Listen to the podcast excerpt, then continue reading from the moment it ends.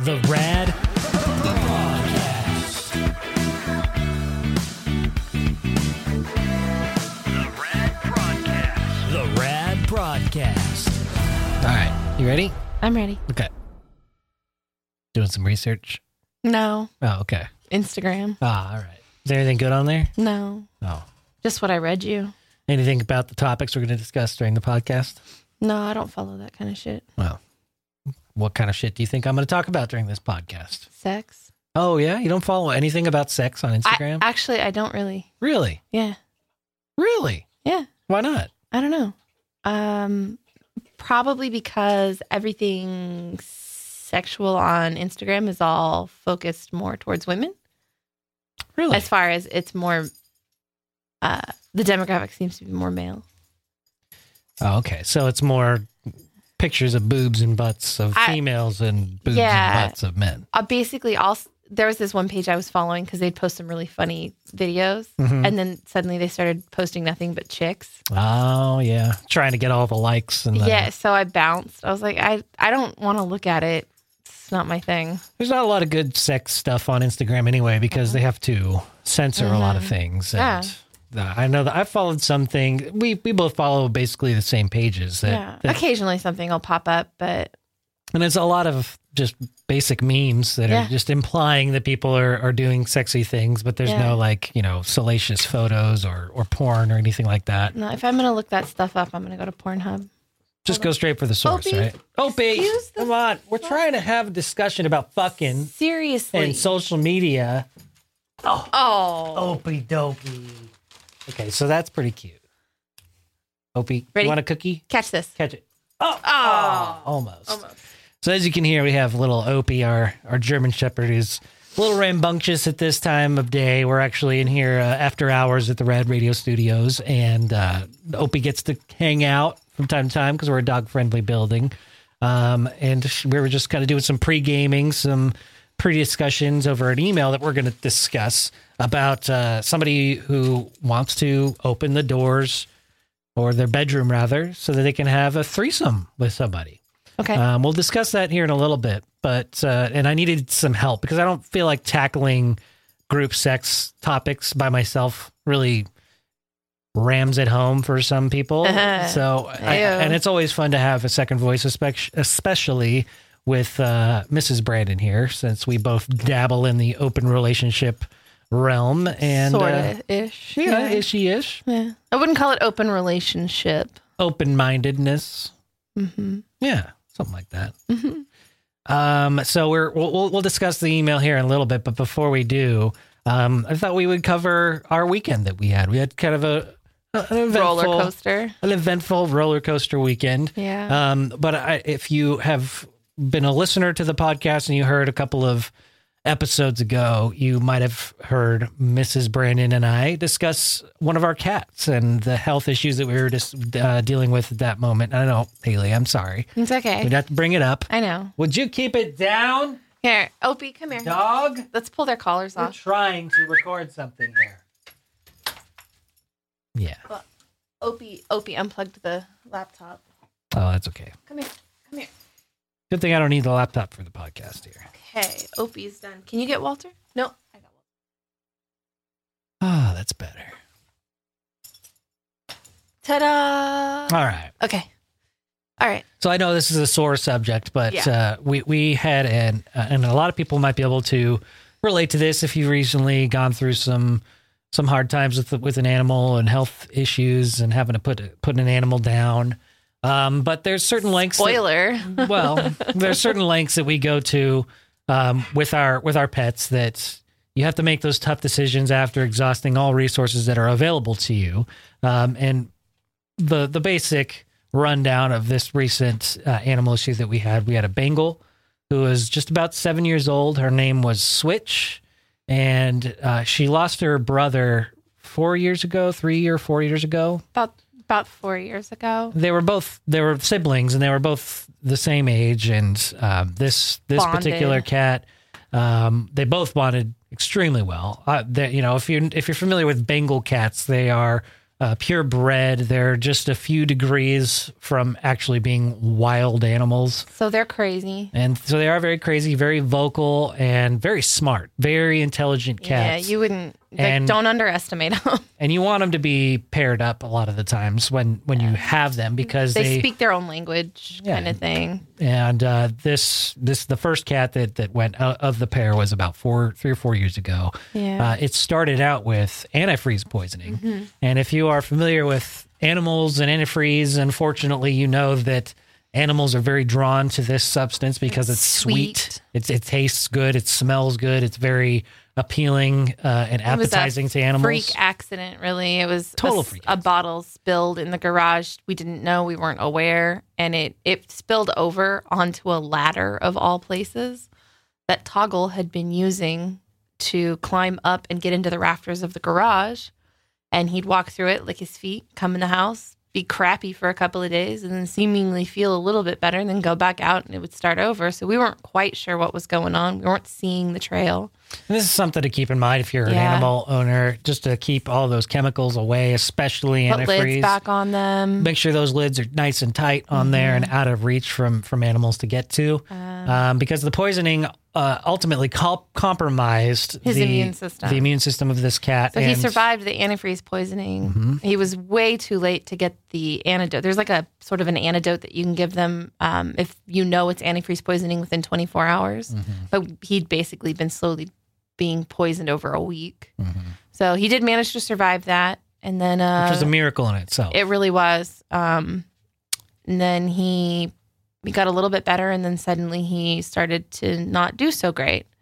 And over the course of eight months, we watched him decline, and he uh, eventually passed away from what's called dry form FIP, FIP is what? feline infectious peritonitis. So that's almost like almost like kitty AIDS, right? There's that FIV that I'm con- You're thinking. FELV. FELV. That's it. Um, the feline infectious peritonitis is basically a coronavirus. It's sort of similar to like a parvo kind of virus. It's a similar vein as It's not the kind of in- virus you would enjoy with a lime. N- no, not at all. Um, it FIP is hundred percent fatal, and it doesn't matter. It can take a couple months. It can take a couple weeks. and you and you don't know what it is until it happens, and there's really nothing There's you can do at that not point, really right? any testing that will give you a definitive answer. Um, it comes down to at the very end, it's going to be one or the other. Hmm. And um, so while we were getting like a toxoplasmosis reading on Switch, um, she wasn't really responding to the antibiotics. Um, she just kind of similar to Toggle in a lot of ways would kind of go up and down as far as if she was feeling good or not. And this all started pretty randomly at the beginning of April, right? April. And uh, Mm-hmm. the what we, the first sign that trick tripped us off to, to everything that's going on was that she was just suffering mini seizures all of a sudden, right? Yeah, well, the first time was that she didn't greet us at the door and we'd been gone for a night. Yeah. And that was strange. And Just the normal activities weren't there. she just, yeah, and it happened just overnight. Mm-hmm. Um, and then she started, yeah, she was suffering from um, little seizures. Uh, she was clearly not feeling well. Not the pizza. and uh, so we put her on, we went to the, the emergency, well, we went to the emergency vet um, the Sunday it happened, which would Mm-hmm. have been the, it was April, what was that day? Uh, beginning of April. We went to Oakland that weekend. It was the beginning of It April. was this, it was like the second weekend of It's April. our my birthday weekend. Yeah. Well, so it would have been the the twelfth. Yeah. I think um, was the night that it it basically happened. So it was we come home on the thirteenth, um, check out the cats, and Switch is basically kind of dead to the world, and just acting really strange. So we take her in on Sunday. Because sometimes, you know, they don't feel good and you'll give them a day or so and everything's okay. And she- we hadn't seen any seizures or anything like that that first night. Um, it was Sunday. We got up and we noticed things were getting really worse hmm uh, go to the vet. The vet's like, I don't really know what's going on. And Yeah, and at that point we'd have exhausted all the tests that we could do. no, this was before that because then we went in again on Monday, Oh, realizing something else was even worse. they all blend together. It did. this It, it's, this It was a long weekend. yeah, it was, and it was it was a long month. It From that in- day on, it was It turned into a very, um, very grueling a regimen of, of medication that, that started at 3 a.m. and ended at 7 p.m. every day. It was Yeah. a, a various range of doses and, and pillings that would happen at least four times a day. And ultimately, you you decide you figured it out. You did the math and how many times we actually ended up medicating her over the course of 30 days. assuming I would get the pill in on the first shot, Mhm. um, it was well into the 400 times in that month that I was shoving something down her throat. So it was four times a day. Sometimes it was two medications. One of those medications had to be broken in half, so it was two shots down her throat and then a liquid shot. And then the the the 3 a.m. one was the worst, where she got all of her medication. So it was two antibiotics and her um, anti seizure medicine. And then um, about about a week and a half prior to Thursday, we noticed that she seemed to not be doing good at all. And this was in the fourth week This yeah, this of, was of the medication. this was like the final the final week or so. when and it when we were first started it, it seemed like it was working. The- it was worth the shot. In the first couple of weeks, First it really weeks, was showing a, yeah. a turnaround. So it was like, well, this is this is worth it. We we were seeing keep, things coming back, We should keep trying. behaviors, that kind of stuff. Yeah. And then um, it just basically turned, and she started to develop uh, basically kind of like a like a billy goat belly, like this Mhm. really distended belly, and her muscle mass was gone. She was losing the ability to kind of walk. She started hiding again. She just didn't seem to be the same She same wasn't cat anymore. Mm-hmm. She wasn't really purring anymore. She's barely talking to us. And a lot of people wonder at, at what point it is like the right time Mm-hmm. to make the call, make make the decision to say there's no more fight left, and we've done everything we can. And a lot of people are always confused, like, well, it, it seems like they're doing okay. They're getting up, they're they're going into the bathroom, Yeah, they're drinking but- water, but it, it always boils down to the quality of life thing, and that's why. Whenever somebody asks me or writes in about when when should be the time, when should be the, the it really boils down to your gut. But Yeah. at the, it also boils down to going to the vet. And I, I, it really bothers me when people think, well, if I go to the vet, they're going to charge me an arm and a leg just to check out the animal. Well, that's what the vets, vets there, of course, there's going to be that expense there. But if you are, if, if you don't have the means and if you can't continue to give the, the animal the quality of life that it's deserved, then that's usually the right time. Well, yeah, or it's the time to turn it over to those who can. Yeah. There's a lot of places that that can help you um, financially with things. You know, there's Care Credit if you qualify. There's there's programs through your local SPCA's that will help you with with vet bills and things like that. But if it's something that's you know chronic and you can't afford it, that is one of those cases where you might want to consider rehoming the animal with somebody who can. As much as I don't want to condone that, but that is the If it- harsh reality. And if it gives the animal the opportunity, because Right. sometimes there are those expenses where it's like it's completely out of your your Mm-hmm. your feasibility to to do, um, and that's when if there is somebody that can foster or help out, take over to give that animal the opportunity. Right. But it, it's also that that decision where you need to you need to make if it's even worth it, so if it's going to prolong the life, and if it's going to make it happen. the decision um, for us came pretty on the fly in a sense because we had been through this with Toggle yeah. and she was she was going a lot faster than he was. When from when we first started seeing symptoms with Toggle, it was 8 months Mhm. of rounds of antibiotics and and um, he just kind of kept declining. But it, like I said, he would go through like these waves, and he was still eating, drinking, peeing, pooping. You know, everything seemed normal. He just kept dropping weight. Well, um, with Switch, it was not really quite the case. She just kind of got worse and worse and worse. And so we go in for the 30 day follow up, and everyone is really kind of hoping that it's the medication that's dragging her down because, by all accounts, the Keppra, which is the anti seizure medicine, which is helping her heart, has the ability to do everything that she was experiencing weakness in the leg, loss of muscle mass, um, you know, that kind of stuff. And she was on such heavy amounts of antibiotics, that wasn't making her feel great either. So uh, we get to the vet. She pops out of her crate, kind of not really wanting to hang out, and she loves everybody there. Um, they all did an amazing job. And the vet was very very concerned about her belly, as were we. Mhm. And we it hadn't- happened so fast. It really did, and I I didn't I wasn't ready to admit it just yet. But on the way to the vet, I called Brandon and I said, "This was coming to pick him up," and I said, uh, "You know, I'm really I'm really afraid this is going to be it. Mhm. And I really think this is it." So, um, before we did any blood draw or anything, the vet pulled some the fluid out of uh, Switch's little belly, and it was so viscous it was almost Karo syrup Mhm. which is heavy protein. And that can mean basically one of two things um, some sort of cancer or FIP. Mhm. And with her brother's history and the um, speed at which she declined, we could really only deduce that she had died of more like a wet form of FIP. So we stopped all the further testing and uh, called it, held her one last time and said, I'm not going to put you through anything further. It- the the folks that we go see at Rockland Ranch uh, Animal Hospital, they're they're the best in the business, in our, in my opinion. And this cat, this cat Switch of ours, is such a character and grew.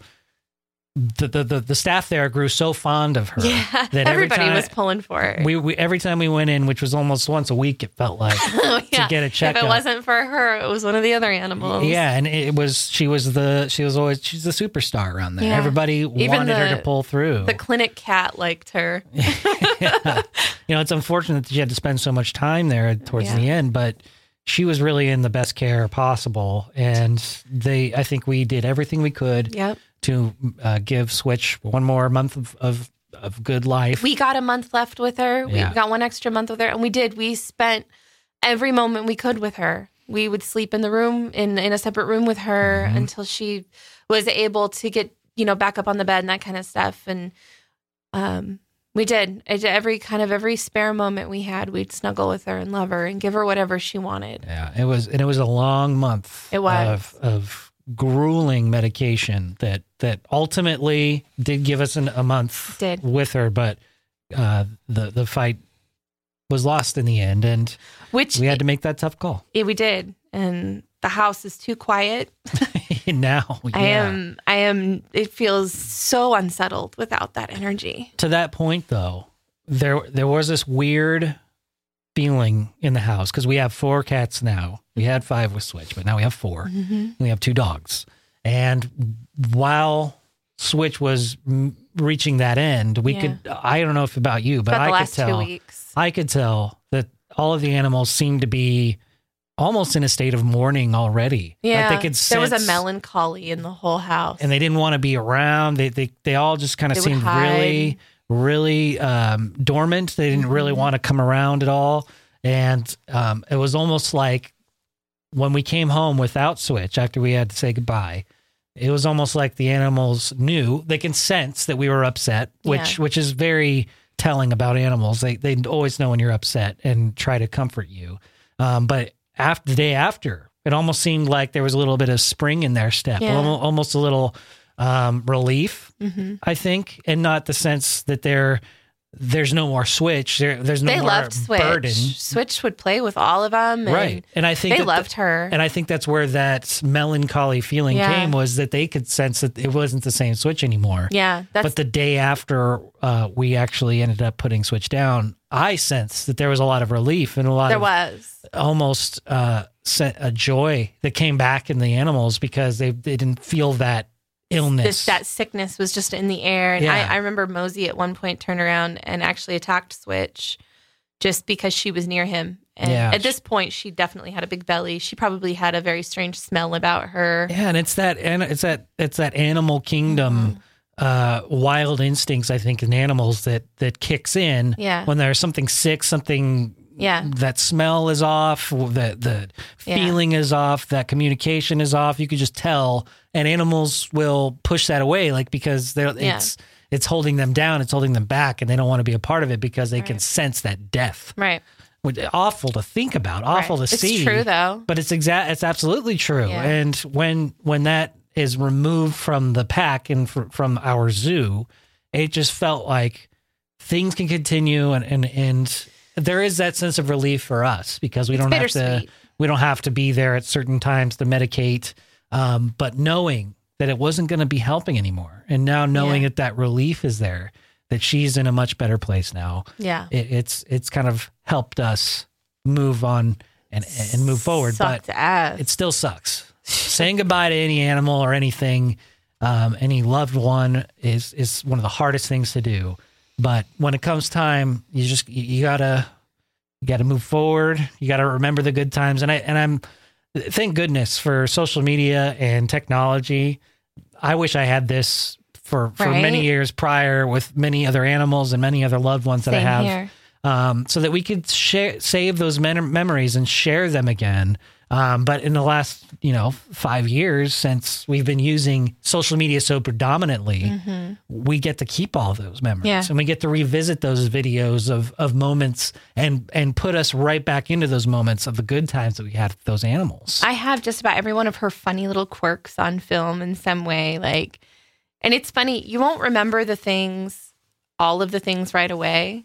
And so naturally, I find myself scrolling through the pages of my Instagram, you know, watching videos of her and realizing these little things that I hadn't seen her do in a while that I missed so much. Mm-hmm. And knowing that I have that, just, it did bring me some comfort, but it was very, it was bittersweet to say goodbye. Yeah, it was.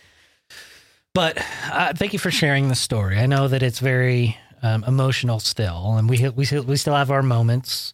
Um, but I'm struggling. I'm struggling with not having the Bengal in the house. And I know that sounds really silly. It's it's it's not even just about the purebred. It's just that Bengal energy. There's just there's no way to describe them other than they are absolutely sentient. rambunctious, Yeah, loud, hilarious. They're they're comedians. rude. Rude, most definitely. Love it though. Love it. Yeah, though that I, I I'm ready for another set of Bengal kittens. you say that now. Brandon is not, No, but we'll see what happens. yeah, but I but I will be, and I won't have a choice in the matter. I'm sure. Just like most things when it comes to these animals lately. Oh, whatever. Yeah, unfortunately, I loved all the animals that we brought into the house. So then what's the so far. problem? Well, you know, maybe we should let the credit build back up Yeah, after after so this uh, this old cat debacle. That. Thank God we had it. Yeah, thank goodness for credit because We are it's one of those things. that Earning that vacation this summer, aren't we? I'll say. Fuck. So, um, with that said, we were actually able to have a, a pretty eventful weekend and pretty enjoyable weekend. We had already planned on having a, a night away in Tahoe because one of our favorite bands, the Dirty Heads, was performing at Mont Bleu up in Tahoe, and we had uh, planned this quite a while ago. Oh, months ago, January ish. right, right before, uh, way before the, all the cat incidents happened and everything. So At a time where you could not have predicted what could have possibly happened. Right. And it actually worked out in our favor. Unfortunately, I have to say this, but it did work out in our favor that we put Switch down the day before, so we didn't have to worry about getting cat sitters and people We to come over. We had one and- set up though. I know we did have one set up, but it was one of those things where we can go out of town and we didn't have to worry about. It was nice to finally be able to take a breath. It was, and I'm not trying step to. away. I'm not trying to be insensitive here, I know. but it why it was was bittersweet. it was able we were able to finally escape Yeah. and have a night away and i don't know about you but i had one of the best times ever since we've been going I up to had, Tahoe. yeah, that was definitely one of the best times. Yeah. Uh, with the exception of the fetal position by the garbage can.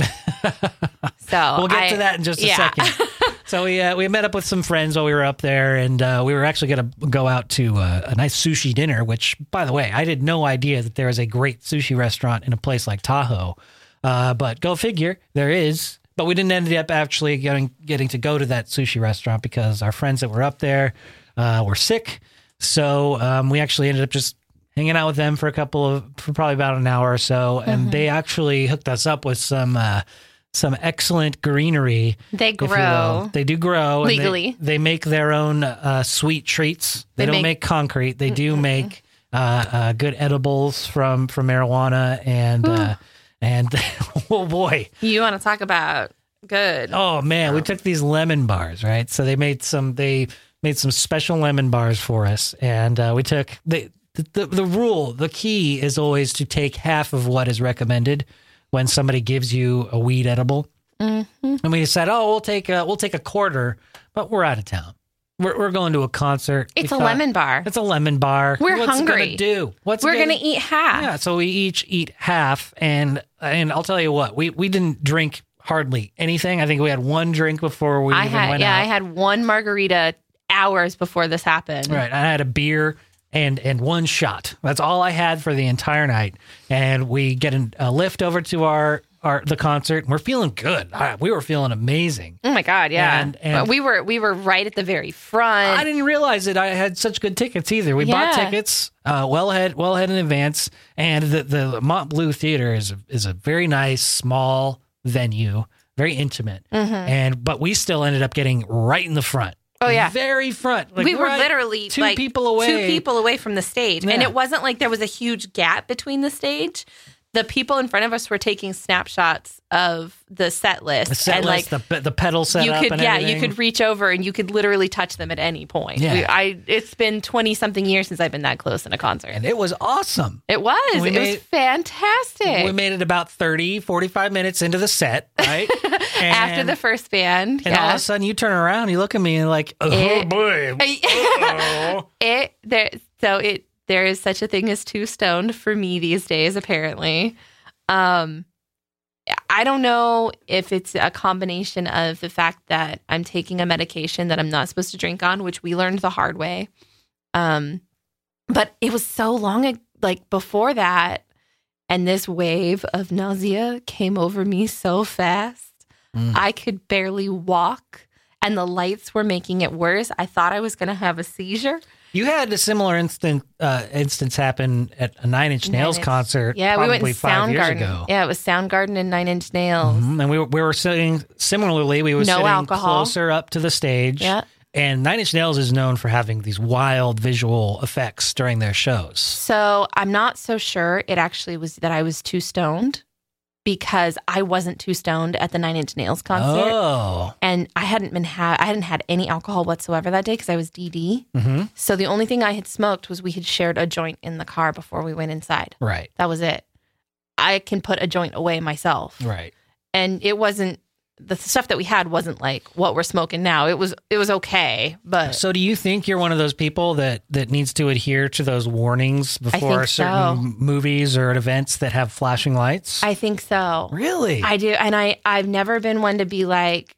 I know that I can get motion sickness from time to time. oh yeah, you couldn't even go up into the helicopter uh, when we did the helicopter tour in No, Kauai. and I had absolutely no idea that was going to happen. I have I did get airsick the second time we went to Kauai on the way there. hmm I got I it was but it was after we landed uh, everything finally settled in and I got really sick.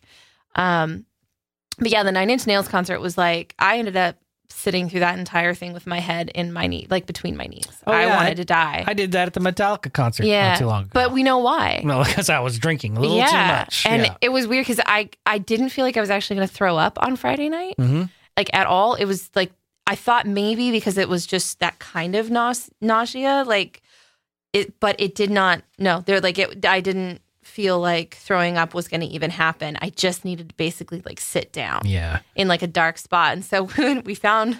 He dragged me off the floor as best he could. I could barely I- pick up my feet. Yeah, you you weren't that quite there I yet. had yeah, I had like no equilibrium. Equilibrium, like I was I was barely able to walk, and it was it I did wasn't. have to drag you out of there. yeah, and I was trying to like close my eyes because the lights were getting so bad. Like I couldn't make things out. It was just all of the lights were just flashing all the time. Mhm. So we get up off of. It's like on. It's like three levels. So there's like the floor level where we were at, and then you have to go upstairs. And Mm-hmm. Three tiers just to get to the main level. Yeah. we get up off the the floor level onto the next tier, and there's a garbage can around the corner of this like banister, and there was a space just big enough for me to hide behind it.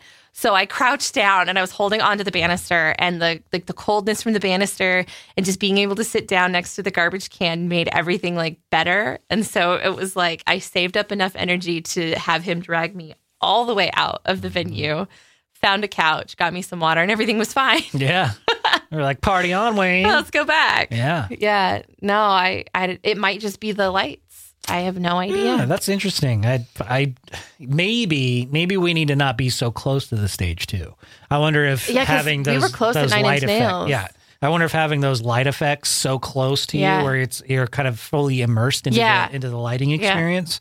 Whereas if we're off to the side or a little bit further back, you have you have enough room for you to kind of go into the peripheral and be like, okay, I need to take a break from that for a second. Yeah. So I remember we went to the Muse concert earlier this year, Yeah. back in March. Yeah. And you kind of had a moment there too. I did. I needed to kind of like put my head down for just a minute. And that was because of the visual effects. yeah, yeah, Wow. yeah. I know. Learning something as, new about you. As much as I don't want to be like, I have to be careful. Mm-hmm. Apparently, I have to be careful. So to know now. yeah. Well, and you know, we've had some issues with like going to 3D movies. Oh yeah. Like if there's a lot of flying involved, Moving and like moving and like down. Mm-hmm. swinging up and, and like it all, I will have moments where I have to just kind of stare down at the ground. But and you'll do fine at uh, roller coasters. We we've gone on plenty of roller coasters. I coasters. love roller And coasters. You're fine on those. Uh, yeah. When was the last time we went on a really big roller coaster? Though? Well, big is subjective, but I think that the last time we went to Universal. uh, Universal was probably the last one. That- But that's not like a big roller coaster. When I when you say big, I think the ones that go upside down where your feet are down. Yeah, and I'm trying, and that's what I'm trying to think is when was the last time I was on one of those? Because Harry Potter was fun. Yeah, but that was partially There was some twists and turns in it, but it wasn't. not a. It's not it a wasn't. coaster. It wasn't like you know Kong at Six Flags. Or right. Like that's that. that's what I'm thinking. Didn't we go to what was now? It's now like California Adventure. It used to be That's that's uh, Disneyland. Paramount. Uh, gosh, Great America. Great America. Yeah, didn't we go there? Did we go to Great America? I don't remember. Did we go? Did, have you and I ever been to Santa Cruz? No, we haven't been there. Yeah, we talked about it. Yeah. Disneyland. I think that's the last time we've been on a And quote that's unquote not like roller a big coaster. roller coaster. Yeah, I'm trying to think of the last time I was on an actual like roller coaster, roller coaster, and it's been a long time. So there's a possibility that I might have trouble with those. Well, we'll have to test it out when we go to Twist my arm. um, when we go to uh, Hawaii this this summer. When we do, I know that you want to do parasailing. no, you want to do parasailing. You don't want to do parasailing? I told you I might do it with you. I think that would be the most the the most calm type of excursion that we could do, where you get up really high. You won't have to do a bunch of loop de loops, or you know, this won't be like a, a, a helicopter tour. Why are you looking at me like that? yeah, I- you're looking at me like you're well, already. you're not the one that throws up every time, so I don't know. All right. Well, we'll give it a shot. We'll talk about it. here's here's the compromise. If you want to do parasailing and we go on a tandem parasail, you have to do the night manta ray dive manta ray dive with me. The night The manta night one where, ray you- where dive. you where you snorkel at night. Okay. Well, that's what you're with a group of people, right? And Uh-huh. they they illuminate the area that you're Yeah. snorkeling in, Yeah. right? So yeah, sure, why not? Cause the last time I brought it up to you, you were like, I don't know, at night. Doing stuff in the ocean at night is a little bit terrifying. I think it's the coolest. well, I think it's cool too, but I also think it's scary because there's no light around you and you can't see when the shark's going to come up and go hachama. I bet if the moon's up, you can see, Well, see, I, I've I've never done this and before. And those so- corals glow. Uh, that, is that true? Yeah. Yeah, that's that is true. Yeah. All right. Well, we'll we'll have to cross that simply bridge when we get saying it's a world we should try and experience once. And you should try to experience parasailing once. Every time I do something like that, I get sick. We're just gonna make some chum for all the fishies down It's there. gross. you It's know. just gross. I don't. want- I don't want to. Okay. We'll we'll talk about parasailing. We'll talk about it. We'll talk about it. And I'll get you to do it. All right. So uh, right before uh, I ended last week's episode, um, we were covering a lot of stuff like kratom addiction, which, by the way, we, we actually started. Uh, we we got us uh, ourselves a sample of kratom Mm-hmm. just to try it out. I did some research. Um, and you you were uh, you did this based on um, listening to last week's episode. And you wanted to I heard like, it and I was like, all right. I just wanted to learn a little more about it. Yeah. So, and you found a lot of the health benefits that could potentially be there for a lot of the reasons why you want to take Mm-hmm. it, right? Um, so we, we actually have been tasting or trying it a little bit just to see what it, what it's all about because I don't want to I don't want to be ignorant and just say don't do it because everybody says don't do it. Um, and it's all bad for you because it is like most things. There's if you do something in excess and you do things to escape or you do something um, to fill a void in your life, that's probably not the healthy, healthiest reason to do it. No. But if you do it for all the health benefits that they that they um, that they're there for, then there's some potential good there, right? It's not a new um it's not a new supplement or herb. no, it's been around for thousands of years. Yeah, right? it's been used in um cultures to help with pain and focus and give you a boost of Energy, energy yeah. and um inflammation, inflammation. stomach problems. Yeah, Oh, there's a lot, and there's a lot of different strains and veins. And uh, one of the uh, one of the top reasons I was really interested is actually weight loss. So the white, the I think it's called Maeng Da in the white vein actually comes with a warning that it can cause anorexia nervosa. And I thought, short of doing lines of coke, this might be the answer for me.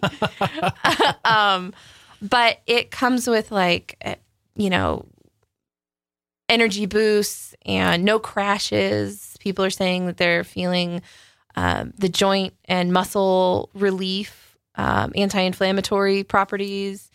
Um, and if you follow the guidelines as far as how much you should and shouldn't take, you should be just fine.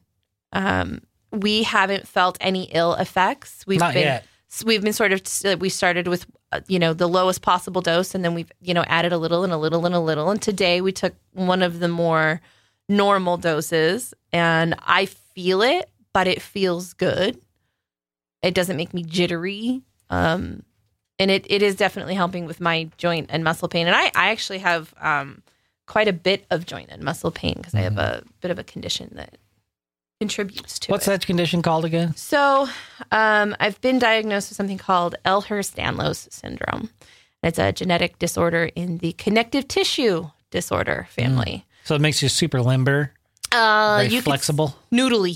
yeah. I wouldn't say limber and, and flexible, uh, overly flexible, hypermobile. Mm-hmm. So I have EDS hypermobility, which means that all of my joints and um, like any kind of connective tissue in each area can be kind of affected. So it affects like my stomach, which is why I have um, like irritable bowel syndrome. It affects my periods. Is this a common thing No, in people? I don't. I don't want to say it's common. I don't want to say it's totally uncommon, but it's. I no, it's not a common thing. Right.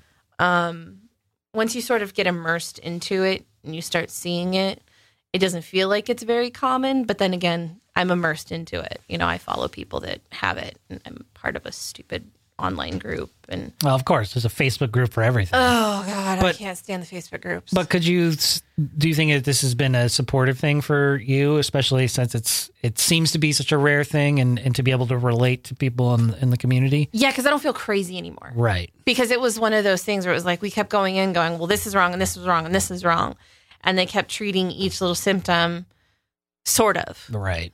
and you know it was a lot of here just take some motrin or you know do some stretches And sometimes what they what the doctors were recommending were counterproductive, Oh, totally. counterintuitive to what you're actually trying to treat. absolutely i was told to go to um, eat only cruciferous vegetables and Which are like straw, uh, strawberries, which are like uh, broccoli, broccoli cauliflower. cauliflower asparagus those kind of things those things fuck me up so bad like so bad so um that and then my periods i was having i mean it was i was throwing up for you know uh, like a week every morning for like a week They were just out of hand. it, it totally was out of whack. i couldn't i was oversleeping and the the inflammation was insane and the water retention was i mean we were talking like 10 pounds of water retention it was bad. Yeah it was it was getting and it was getting worse and so basically all of my joints um, i've over sprained and over dislocated a lot of my joints knees ankles that kind of stuff. My rotator cuffs are shot. Um, my hips roll back and forth where they're supposed to be like none of my tendons really hold anything in place so i have to be very conscious about holding my posture where i need to and like i have to build up those muscles so i have to do stretches and stuff like that. I'm not allowed to do yoga. I'm not allowed to get on a treadmill and run like Which, if you're somebody who hates to work out, that's like fine. That's awesome, right? right But for somebody who who wants to be I more do. active and try to work out, it Yeah. makes your job a little more difficult, right? So yeah, so I started, you know, trying to work out and exercise and lose this weight that I wasn't happy with carrying, Mm-hmm. um, and you know, which is my personal goal. Um, and I just kept getting more and more sore and I kept gaining more weight and it didn't make any sense. And, you know, Brandon's over here, we're working out the same schedule and he's ripped and looking good. And I'm Not over anymore. here, I'm over here getting fatter and I'm more and, in more and more pain.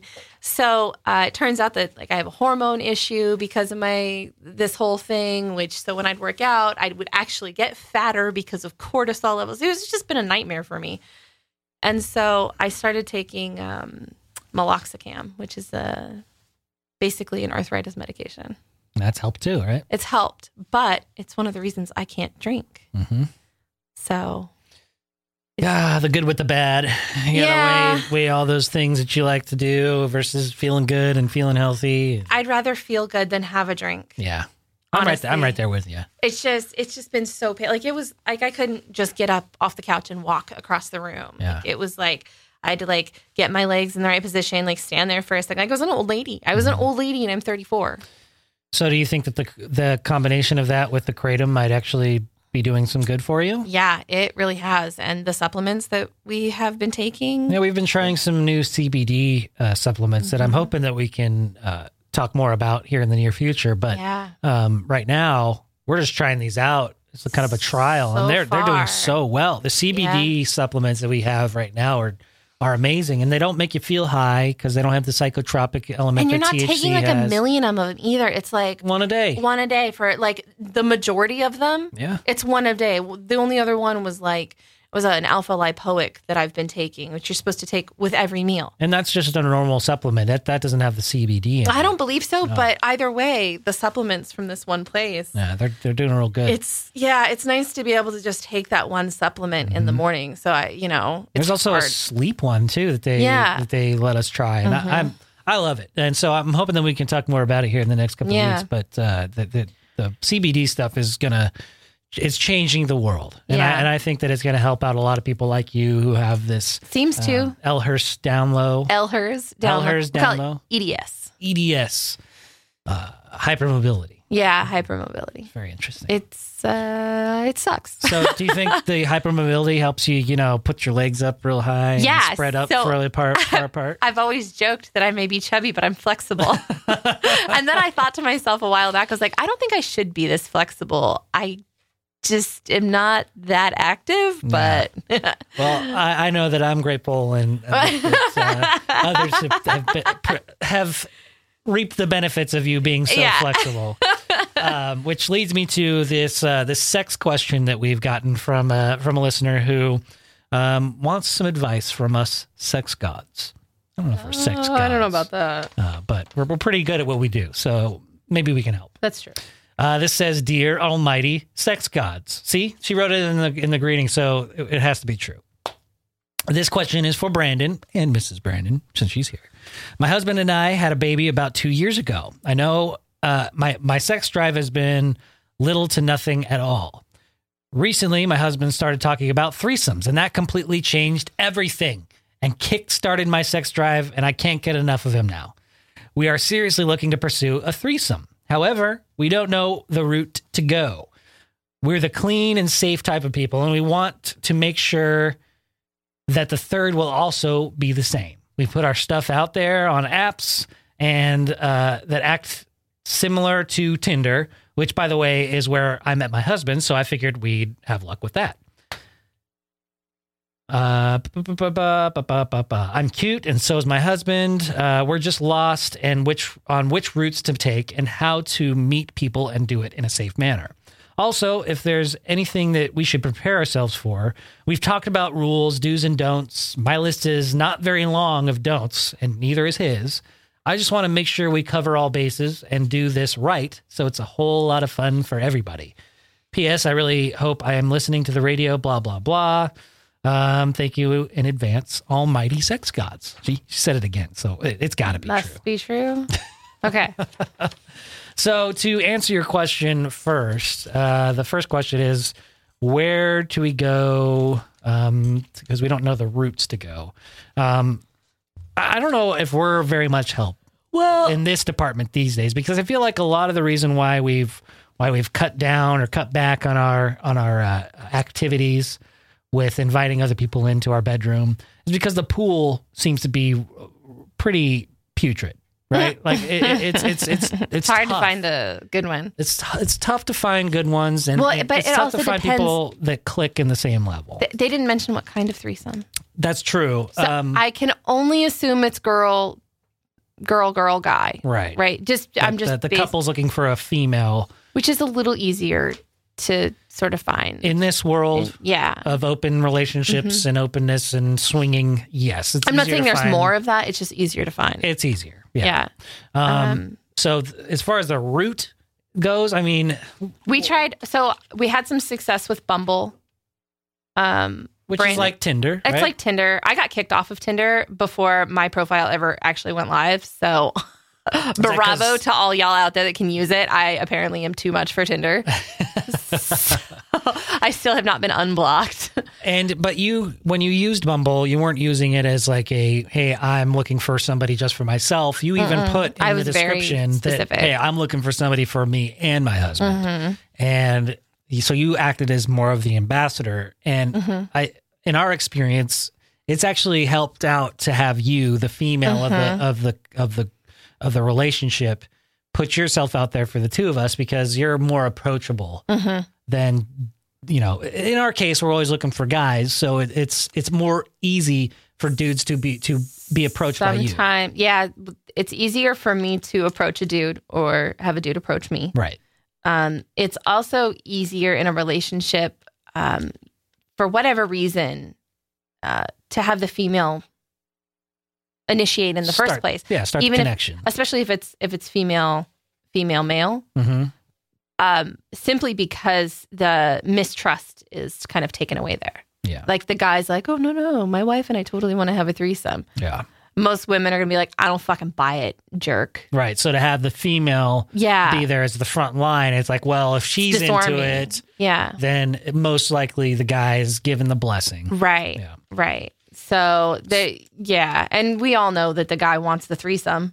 Well, of course. So if the 'cause girl's we're like, all "Let's have a thinking with- threesome," we're all then- thinking with our penises. Right. Right. Right. And so, So- in this case, It's an letter, implied yes. letter writer, um, since you are the female in the relationship, and if you are in fact looking for another female, y- you right there acting as the ambassador is the best way to go. Now we've Mm-hmm. we've mentioned Bumble. You, you mentioned using sites like Tinder, so maybe that's the one you're referring to. Mhm. Um, but you gotta be right up front, uh, right out the gate, honest about what you're looking for. Now, if that's just we are looking for a third to potentially play with, and we want to get to know you, then just make that known. Mhm. Um, but to set yourself up for these high expectations of this great, um, th- this this this fantasy of having this third person in in your uh, fantasy world, in your in in having a threesome, is what you expect to be just the most amazing experience. You need to not set your sights so high because you're only going to set yourself up for disappointment.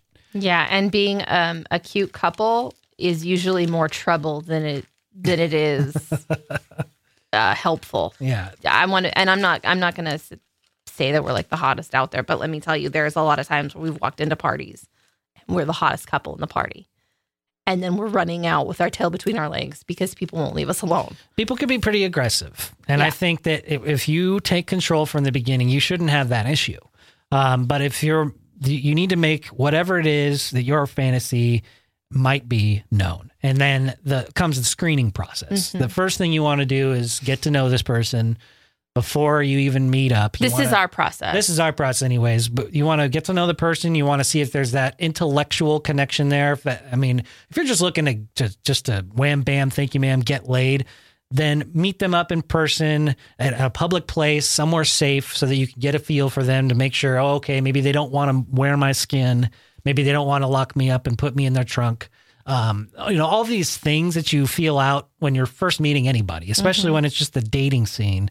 When you're meeting somebody at first you want to make sure that you're you feel safe around them. So if th- that that that's the first thing you do. If you're just wanting to get get fucked and and hook up with them just meet somewhere safe and in public um, to get those first time jitters out of the way and then you can lay down your ground rules which could include stuff like no kissing on the mouth um, or you know various rules like that Make There's sure no- you play no butt safe. sex Make Yeah. sure that you know if you want it, if you want to make sure you guys are pr- pr- uh, practicing safe sex, then you say, "Hey, we, we won't do anything unless we're wearing condoms." Yeah, you want to get scared straight? Watch Porndemic. Seriously, Yeah, that's a documentary on Showtime about the AIDS uh, epidemic that that in the that just the '90s, blew that through. decimated the porn industry. Yeah, so that is something you want to consider, especially these I only days. say that because you brought up anal. So Yeah, and that doesn't excuse any of the any, any of the diseases. No. Might not get pregnant, but you can get them nasty diseases, those bugs.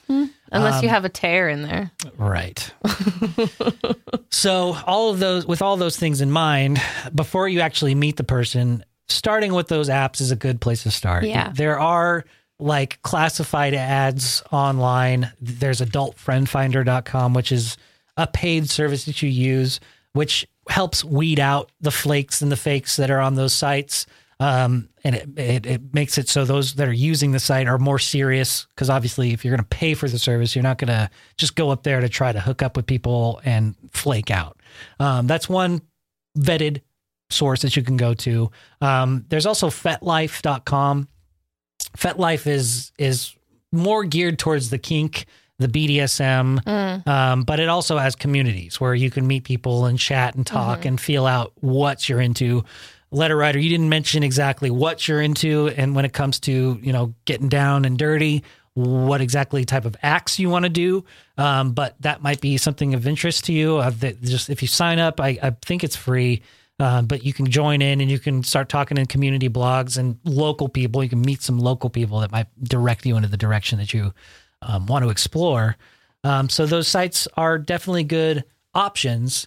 But then there's always going out to to an event or a bar or a concert, and you and your spouse are out and about. And you just kind of play that game, play that hookup game. it happens. yeah, and it you- worked for us. if you just if you see somebody you like, you you make that eye contact, you do a little flirty eyes, and you know if you and your partner are on the same page, have somebody, one of you, maybe both of you, go and approach that person and say, hey, you know, can I buy you a drink? Can I buy you a coffee? Wherever you might be, let the conversation get to where you want to be, and be bold. Say what you're looking for. So it, the the worst they could do is say no, and you know they're not going to bite you, they're not going to eat you alive, they're not going to kill you just say, "Hey, me and my wife, or my Well- husband and I." Some women might. Some might. Lorena Bobbitt might cut your dick off. You never know. Um, but if you if you go into it being honest, eh, Yeah. you'd be surprised at the reactions you get. I know that w- you and I were out at an event up in Reno one time, Mm-hmm. and you saw this guy, and he, you guys made eye contact, and you started, you know, started this It was conversation. kind of an all day thing too. Yeah, you guys got kind of like stealing glances. Like, hey, wait a minute. Yeah, and then ultimately you went over and you you said, "Hey, Had my- enough uh, alcohol, and I just. I tried to drop a napkin too. I like I dropped a napkin with my And number, and they missed it completely. And then just right after that, somebody came by and cleared the table off. I was like, "Well, that didn't work." So you had to so just go I up. had to just go over, and I couldn't pass it up. Yeah, and it, So- it ultimately ended up being a great time that night. We ended up having a having a, a, a nice fun threesome. Mm-hmm. He was very respectful. It turned into He came over a couple, you know, a couple times. yeah, so, and it turned into a friendship that lasted for a bit, and then it ran its course. And Yeah. and you it's we're we're on friendly what it is. terms, and it's it is what it is, and that's good. And then so there's always that old fashioned way Yeah. of just going out and if you and I would recommend if you're going to go out somewhere, you do it when you're out of town. If you have the opportunity to get away, I know you're a new you're a new parent. you would be amazed who else is in the community that you were not aware of. Yeah. And if you wanted to keep it more discreet, it might be Yeah. easier for you to find somebody Go to San. Francisco. San Francisco, Reno, Tahoe. Yeah. Anywhere where there's like a, a, a- good scene of a nightlife that you that you feel comfortable Yep. putting yourself out there. Um, but sometimes, after all that's said and done, sometimes all you need is that fantasy. Oh yeah, And it sounded like in the beginning of your email that you had no sex drive whatsoever, but as soon as your husband mentioned the idea of you guys having a threesome, it's like, bam, I'm, I'm horny as fuck now. I want to do this all the time because all you need is that that mental seed planted mm-hmm. to give you that little rush, that thrill. And I know that you and I have had that Sure. that those experiences where we'll be like, oh man, we're totally craving this openness and we want to do all this stuff. Let's go we find want a to get guy. crazy. Let's go find a guy. Let's just do this and that and, And whatever. then- and then at, at the end of the day, we we fuck like bunnies, and we go you know Literally. We we don't really need the the guy. It Yeah. was fun to talk. It was fun to have that fantasy. And so sometimes practicing the the fantasy without actually going through with it is just as good, if not better, than actually going through with it. Mm-hmm. I know that there's been um, more often than not, our experiences have always been really good. But there have been a handful where we've been like, oh, wasn't that great? It just kind of fell short of a good time. We won't be doing that again. Um, and we go, well, we should have just stuck with the fantasy. Mm-hmm. Um, so that's sometimes something to consider when you're moving forward with this and playing out the fantasy, uh, running through the scenarios together with you and your partner is sometimes the best way to start before you even pursue that that third. Person. Don't don't try to overplan it either. Um, You'll set yourself up for disappointment. You will. And if one person gets bossy and, and you can't guarantee that that person's going to like everything and uh, and you might run into a situation where you you get the girl in there and she is full blown 70s bush and you can't put your mouth on it. You just don't know what you're going to get mm-hmm. when you do this. Mm-hmm. So just be prepared. Um, you know, say to your partner out loud what you'd like to do, what you'd like to experience, and see how you can make it happen. Try doing it without being pushy or too bossy, unless somebody wants that. There's always that. Mm-hmm. I tend to be the bossier one in the threesomes because I have things I want to do. Oh, sorry, Yeah. sorry. I was just uh, but uh, imagining you being bossy. yeah. So just um, be fluid. hmm Be as fluid as your gender is right now. It's a good idea. I think that co- I think that helped them. I don't know. I think that was the best time. I a lot of the times when we go through these threesome emails, it's like, oh, here we go again. We got we're gonna have to give the same Mm-hmm. type of advice over and over again. But I think every time we give it, it's a little bit more professional. Yeah, I think we're maybe. honing in on Well, on the best advice to give to people wanting to experience a threesome. We recently had a guy that we did. We met. Yeah, we did him a couple of times. Um, but no, he came over like a couple of times, kind of thing, and we talked to him for a while. Went on for a few months, um, and then one day we find out he gets a job somewhere else. And Mhm. now we're not intimately involved in this this person's life. It- you know, we We're just friends. We're just we chat friends. every once in a while. Sometimes, and then all of a sudden, oh, I got a job interview, and then we get a text message a couple hours later. Hey, it's been fun. Life's going in a totally different direction. Bye. Peace. Deleted our numbers, like Completely. vanishes off of Snapchat. that's- I was like, oh, That that was serious ghosting too. yeah. Like, which I'm I'm, I'm not done with this. I'm done Yeah. with this region. I'm done with people in this Uh-huh. region. I'm deleting everything. Everyone, everything, poof. yeah, and I think that, that's about the time that we decided that we were going to take a break and just kind of focus on each other. Yeah. And, and, you know, it, it. I think that's always super healthy for people to do. we weren't upset by any means. In fact, it was a relief. No, and and that was it. I think that we had come to a point in our our relationship, yours Mm-hmm. and mine, that we were like, you know what? There's too much noise. Yeah. Too much tertiary garbage going on that, that was taking our focus away. Mm-hmm. And all kind of coincided with a lot of the animal, not anal, animal, Animal. issues we were we were going through. So, you know, life takes its turns. It ebbs Mm-hmm. and flows. And and sometimes we need to put our freak flag up on the shelf for a little bit. Yeah. And uh, yeah, so now that the weather's gotten better, it's it's funny. Oh my god! Because a lot of our past flings are like I'm coming out of the you. woodworks. They're like Every "Hey, you up?" spring. Yeah, every spring. every single spring. Yeah. It's, it's some kind of booty call at some point or like and Spring isn't the only thing that's getting sprung around. let me tell you, men will not read Bumble pages if you're cute. Oh yeah, they'll just go. They'll just I have- go straight to swiping right. Oh, they yeah, and then they read my. I, honestly, I will go through and I'll go read my bio, read my bio, read my bio, and then it's oh shit, didn't see that. no shit, loser. I actually we just got new phones and I haven't re-downloaded Bumble onto my new phone, and Probably I'm a good idea. fucking terrified Yeah. because it changes regionally too. And we went up to Reno for one night, and I had like 150 bumbles, and I was like, "Oh God!" and I think that was the last time I actually ever looked at it. It was that was in March. Yeah. I was the like this last weekend in March. And I Who was like, knows what "Fuck it's up this to shit. now? I don't even want to look. I got to cancel it because I don't want to pay for it anymore. And Yeah. Yeah, uh, if I want it again, I can redo it. But no, I'm d- I'm that's We'll look at other options in the meantime. Oh, yeah. stresses me out. Exhausted that one for now. Oh, Bumble gives me anxiety. Well, I, I know what can help with uh, your anxiety, but we can't do it here on the podcast, so I'll help you out with those services later. How's Take that me sound? home. You got it. All right. Until next time, thank you very much, Haley, for helping me out with this week's Yeah, episode. thanks for letting me talk about my dead cat. If anybody has any Bengal kittens, hit me up. No, don't hit her up. Please do. We don't need I'm any Bengal desperate. kittens. Nope. I have a big Bengal-sized gaping hole in my heart. Ah, got it. Something you can fill that gaping hole with. Oh, you even hesitated to say that. I did. Oh, so you're bad. terrible. I. You should give me a kitten just for saying that. Okay, fine.